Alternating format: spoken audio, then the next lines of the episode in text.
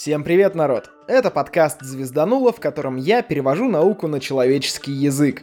Сегодняшний эпизод я планировал как хардкорный, но кажется, у нас будет лайт. А потом еще один лайт. Ну, ладно, нам не впервой. Помните, я рассказывал про Джона Уилера? Это тот дядька, который проводил эксперименты с отложенным выбором и заставлял свет определяться, частица он или волна, после того, как этот самый свет был испущен. Ссылку на тот эпизод ищите в описании, а сейчас я вам немного расскажу вообще, что это за дядька, что он наделал и как нам теперь со всем этим жить. Уилер интересовался ядерной физикой, термоядерным синтезом, обеими теориями относительности, единой теорией поля, теорией гравитации и астрофизикой. Жил бы навек позже, слушал бы этот подкаст, в общем. Абсолютное попадание во все темы. Кроме того, что он сам был безумно интересным, так он еще и был научруком у Ричарда Фейнмана, Кипа Торна, Хью Эверетта и прочих классных звезданутых гигантов физики. Но давайте вернемся к Уилеру. В начале своей научной карьеры он совместно с Грегори Брейтом пишет работу, в которой обосновывает, как можно из двух невещественных, скажем так, фотонов получить вполне вещественную электрон-позитронную пару. То есть практическое применение эйнштейновского E равно mc². Взяли чистый свет, получили электроны и позитроны. Тут два варианта, либо чудо, либо фокус. До сих пор это считается простейшей реакцией получения электронов из света, но практически неосуществимой. Энергия фотонов должна быть колоссальной, точность столкновения идеальной, в общем, можно, конечно, но работа чрезвычайно кропотливая и точная. Кажется, только пару лет назад, в 2021 году, команде физиков удалось впервые увидеть процесс Брейта Уилера живьем. Дальше Уилер пускается во все тяжкие. Независимо от Гейзенберга, он разрабатывает матрицу рассеяния для описания взаимодействий. Она описывает, как квантово-механические системы могут взаимодействовать и превращаться при этом из одних в другие. Гейзенберг вводит эту матрицу на 6 лет позже Уилера. Вместе с Нильсом Бором Уилер грыз ядерную физику и показал, что тепловые нейтроны делят уран-235. После этого уже в другой команде математически обосновывает цепную реакцию деления ядер урана. Впервые говорит, что продукты реакции негативно влияют на саму реакцию, а еще накидывает методы управления ядерным реактором. Уилер пытается квантовать гравитацию, исследует гравитационный коллапс, изучает структуру экстремально плотной и горячей материи, и в результате своих исследований приходит к созданию геометродинамики. Это альтернативная теория гравитации, в которой существует 11 или 12 измерений в зависимости от количества временных осей, и которая пытается описать все на свете. Хотя без материи все эти 10 пространственных измерений и сколько вы там хотите временных — чисто математическая абстракция.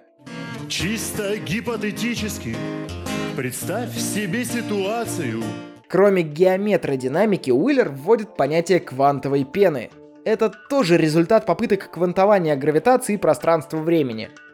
Фактически Уилер говорит, что пространство-время гладкое до определенных масштабов. А если вглядеться глубже, мы увидим что-то похожее на пену. Ячеистую структуру пространства-времени. Областей, в которых у этого самого пространства-времени будут немного изменяться какие-то характеристики и их искривления. Помните, что искривлять пространство-время можно колоссальной массой или энергией в общей теории относительности, которая про гравитацию, а специальная, которая про квантовый мир, работает с гладким и неискривленным пространством-временем. Гейзенберг разрешил считать, что в пространстве-времени могут спонтанно появляться пары частиц и античастиц. Ничего страшного, они у нас аннигилируют. Но в зависимости от масштабов наблюдаемой области, энергия аннигиляции будет тем больше, чем меньше будет сама область. И Уилер говорит, что если мы начнем вглядываться в совсем крошечные области пространства-времени, то обнаружим бурление частиц и античастиц, виртуальные черные дыры и червоточины, которые будут давать настолько много энергии, что смогут искривлять пространство-время и придать им ту самую пенистую структуру. Кстати, термины «червоточина» и «черная дыра» тоже достались нам от Уилера. Они сильно отличаются. Червоточины — области пространства, которые ведут в другую область Вселенной. Некоторые червоточины могут быть черными дырами, но не все черные дыры — червоточины. Одно и то же. Нет! Нет, блять! Вернемся к пене. Результаты всех и всяческих проверок существования пенистой структуры Вселенной пока не уверенные. Взяли одно событие, посчитали, вроде есть пена, потом подумали, нет, опровергли, взяли второе, снова здорово. В общем, эксперименты продолжаются. Ну и еще Уилер ввел концепцию it from bit. Фактически это одна из первых концепций матрицы. Уилер считал, что все на свете можно свести к информационно-теоретическим объектам, то есть к чему-то, грубо говоря, математически абстрактному. Пространство и время, свет и материю, все известные бозоны и фермионы – все можно свести к формулам. Все можно спрограммировать. Но это все только обрамление для темы, которую я вытащил на лототроне. Фейнман вспоминал, что как-то Уилер позвонил ему с фразой «Фейнман, я знаю, почему все электроны обладают одним и тем же зарядом и одной и той же массой». «Почему?» – спросил Фейнман. Потому что все они являются одним и тем же электроном. Давайте разбираться. Электроны действительно неотличимы друг от друга. Мы не можем взять один электрон, навесить на него бирочку и сделать уникальным. Но все же мы видим много разных электронов, нет? Представьте себе круг. Если не говорить о касательных, то сколько точек пересечения будет у прямой линии, которая через этот круг проходит? У касательных одна точка, понятное дело, об этом варианте мы позже поговорим. А у обычных хорд точек пересечения будет две. А что если мы попробуем нарисовать контур буквы «Е» и зачеркнуть его сверху вниз? Пересечений будет аж 6 штук. А что если мы теперь представим себе график? На одной оси будет время, а на другой — пространственные координаты. И нарисуем какую-нибудь ту же букву «Е», замкнутый контур, все дела.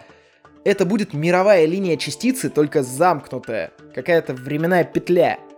Так вот, теперь мы зададим одно направление нашей частицы, например, по часовой стрелке, которая будет по этой траектории бегать.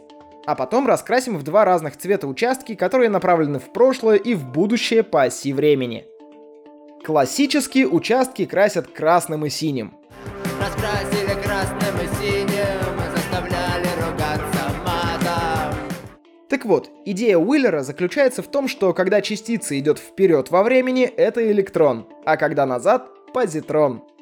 И если мы будем квантовать время, то есть нашинкуем наш график на полосочки, то вместо того, чтобы увидеть, скажем, 6 позитронов и электронов, тех самых точек пересечения на наших графиках, увидим только один позитрон и один электрон в каждый момент времени.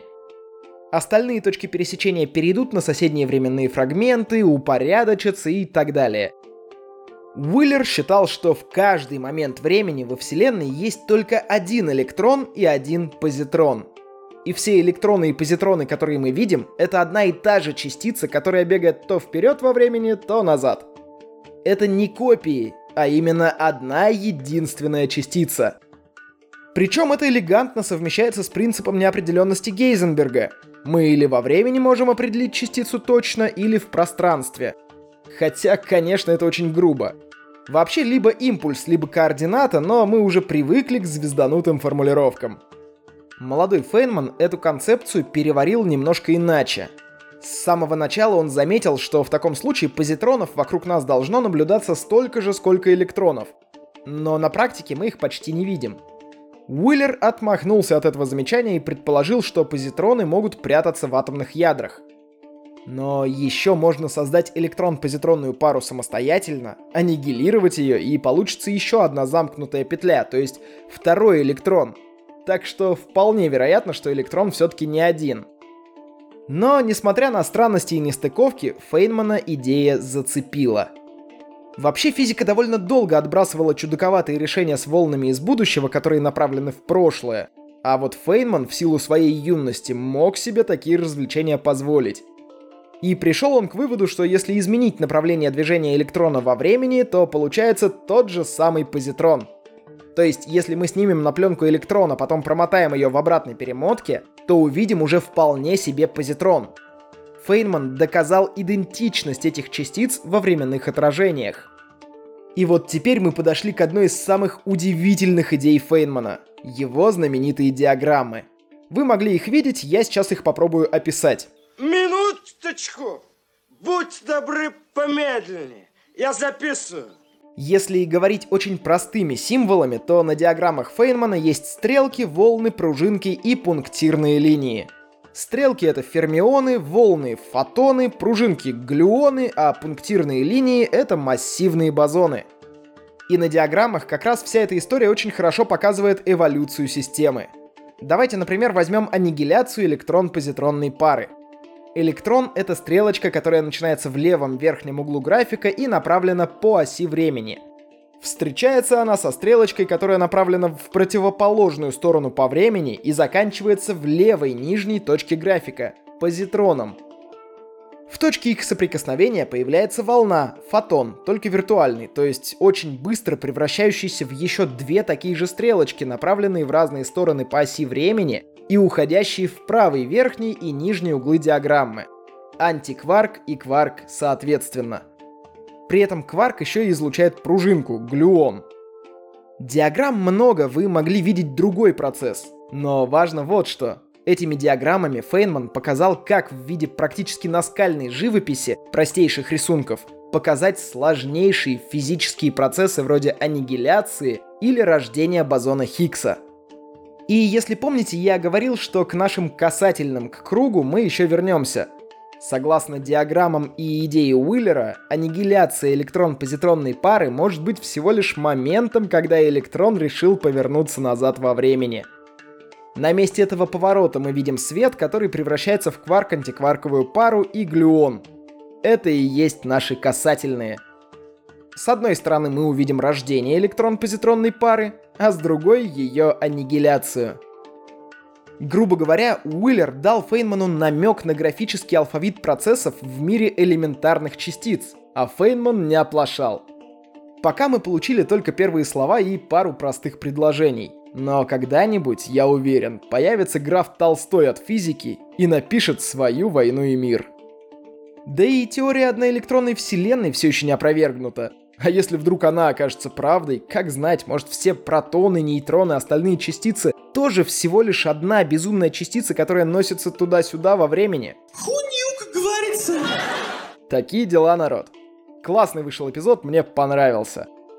Пишите свое мнение, ставьте оценки, добавляйте тем в лототрон, накидывайте отзывов в гугла-форму и не только.